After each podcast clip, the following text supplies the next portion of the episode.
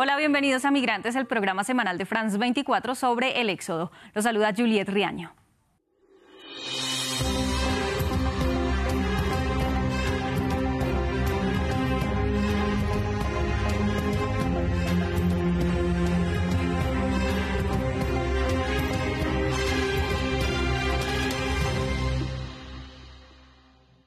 El freno de Estados Unidos al ingreso irregular de venezolanos por la frontera sur dejó a cientos de migrantes varados. Algunos quedaron bloqueados en México, en el que sería el último tramo de su viaje, y a otros los dejó en pausa en países como Panamá, en el inicio de su tránsito por Centroamérica. Allí algunos tratan de ganar dinero para comprar un boleto de regreso a Venezuela, pero otros dependen de la solidaridad.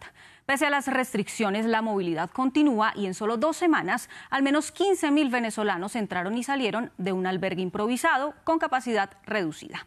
Nuestro corresponsal Oscar Zulbarán con la historia. Cerca de las antiguas instalaciones de una fábrica que operaba en Ciudad de Panamá y que hoy funciona como un albergue para migrantes venezolanos, Andrés ha improvisado esta barbería.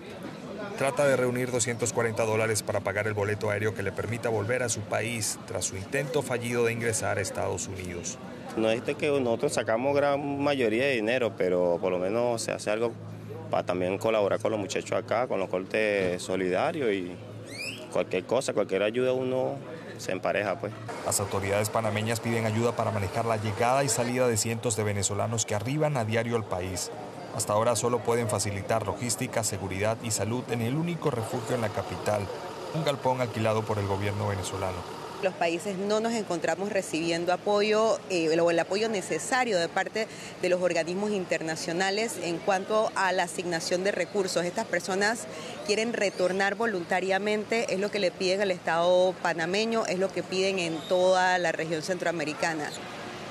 Javier y Charlotte, miembros de la comunidad LGBTI, tienen un mes en las calles. Aquí duermen. A diferencia de Andrés, ellos no tienen cómo reunir el dinero para regresar a Venezuela. Yo no le deseo esto a nadie. Es muy duro, mi mamá se desespera, llora todos los días. Sí, todos los días yo hablo con ella. Y le digo que yo no aguanto más y ella es la que me da fuerza, es la que me ayuda, la que me dice que siga adelante, que yo he sido fuerte, que, que no me derrumbe. A unos pocos metros, Julio, un joven de apenas 18 años, después de su paso por la selva, no cree que su situación actual sea difícil. Cuando estaba en la selva sí decía que me iba a morir eso, pero no, no me arrepentía del medio de todas formas.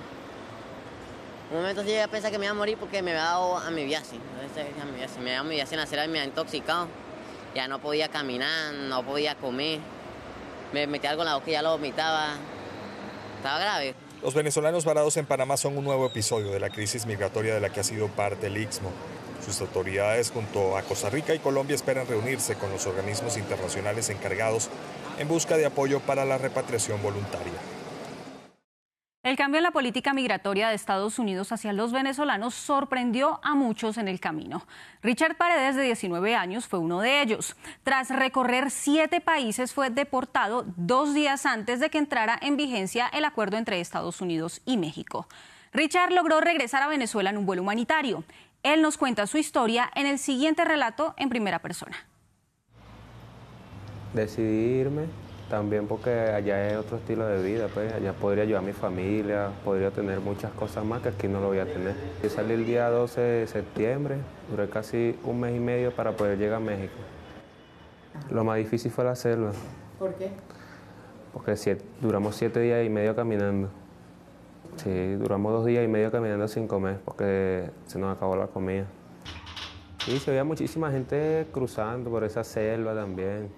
Mucha gente que se quedó ahí durmiendo en esa frontera también en Calpa con niños. La mayoría todos eran venezolanos. Hay mucha gente también que se cae en países trabajando para poder reunir pasajes, para poder seguir. Salí de Panamá Costa Rica, llegué en la tarde, en la noche salimos en un autobús, así no me quedaba mucho. Pues. Yo en México duré casi un mes también. Ya nosotros nos hemos entregado el día a día de migración y ya estábamos presos, nosotros no sabíamos nada, duramos cuatro días presos y cuando nos sueltan nos bajan por el puente de México y nos dicen que nos dan, nos dan una visa, un papel para poder entrar de forma legal. Cuando llegamos abajo tenemos un papel de deportación también de México, tenemos que salir en 15 días.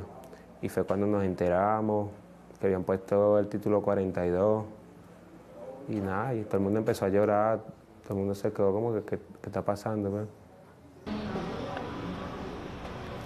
Yo gasté en todo el trayecto para llegar a Estados Unidos como 1.800 dólares.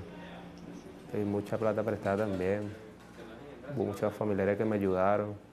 Ya con todo ese viaje yo quedé endeudado y por eso decidí regresarme, pues, trabajar y, y, pagando poco a poco. Pues. No, aquí la situación en Venezuela es difícil. ¿Por Por la economía, que por lo menos un sueldo aquí no te alcanza, o sea, te alcanza como para comprar comida. Cuando regresé llegué a mi mismo trabajo, pues, que era el taller donde yo trabajo. Trabajamos a domicilio también. Pues ella llegó un muchacho que se quedó accidentado. Anda, pues, bendiga. Yo le diría a las personas que no, no se fueran así, pues. es muy rudo. Y más iban con niños. Yo no volvería a emigrar porque se pasa mucho trabajo, pues. La única manera que yo emigre es que yo pueda sacar mi pasaporte, todo legal, y pueda viajar en un avión pues, directo, sin tanto problema. El pasado 12 de octubre entró en vigor el nuevo plan del gobierno Biden para gestionar el flujo de venezolanos hacia su país. Con este se permitirá el ingreso de solo 24 mil de ellos. Una iniciativa limitada y que no responde a la cantidad mucho mayor de venezolanos que llegan a las fronteras de Estados Unidos. Hasta aquí migrantes de France 24. Los invitamos a comentar en nuestras redes sociales con el hashtag migrantesf24. Sigan con más información en France24 y france24.com.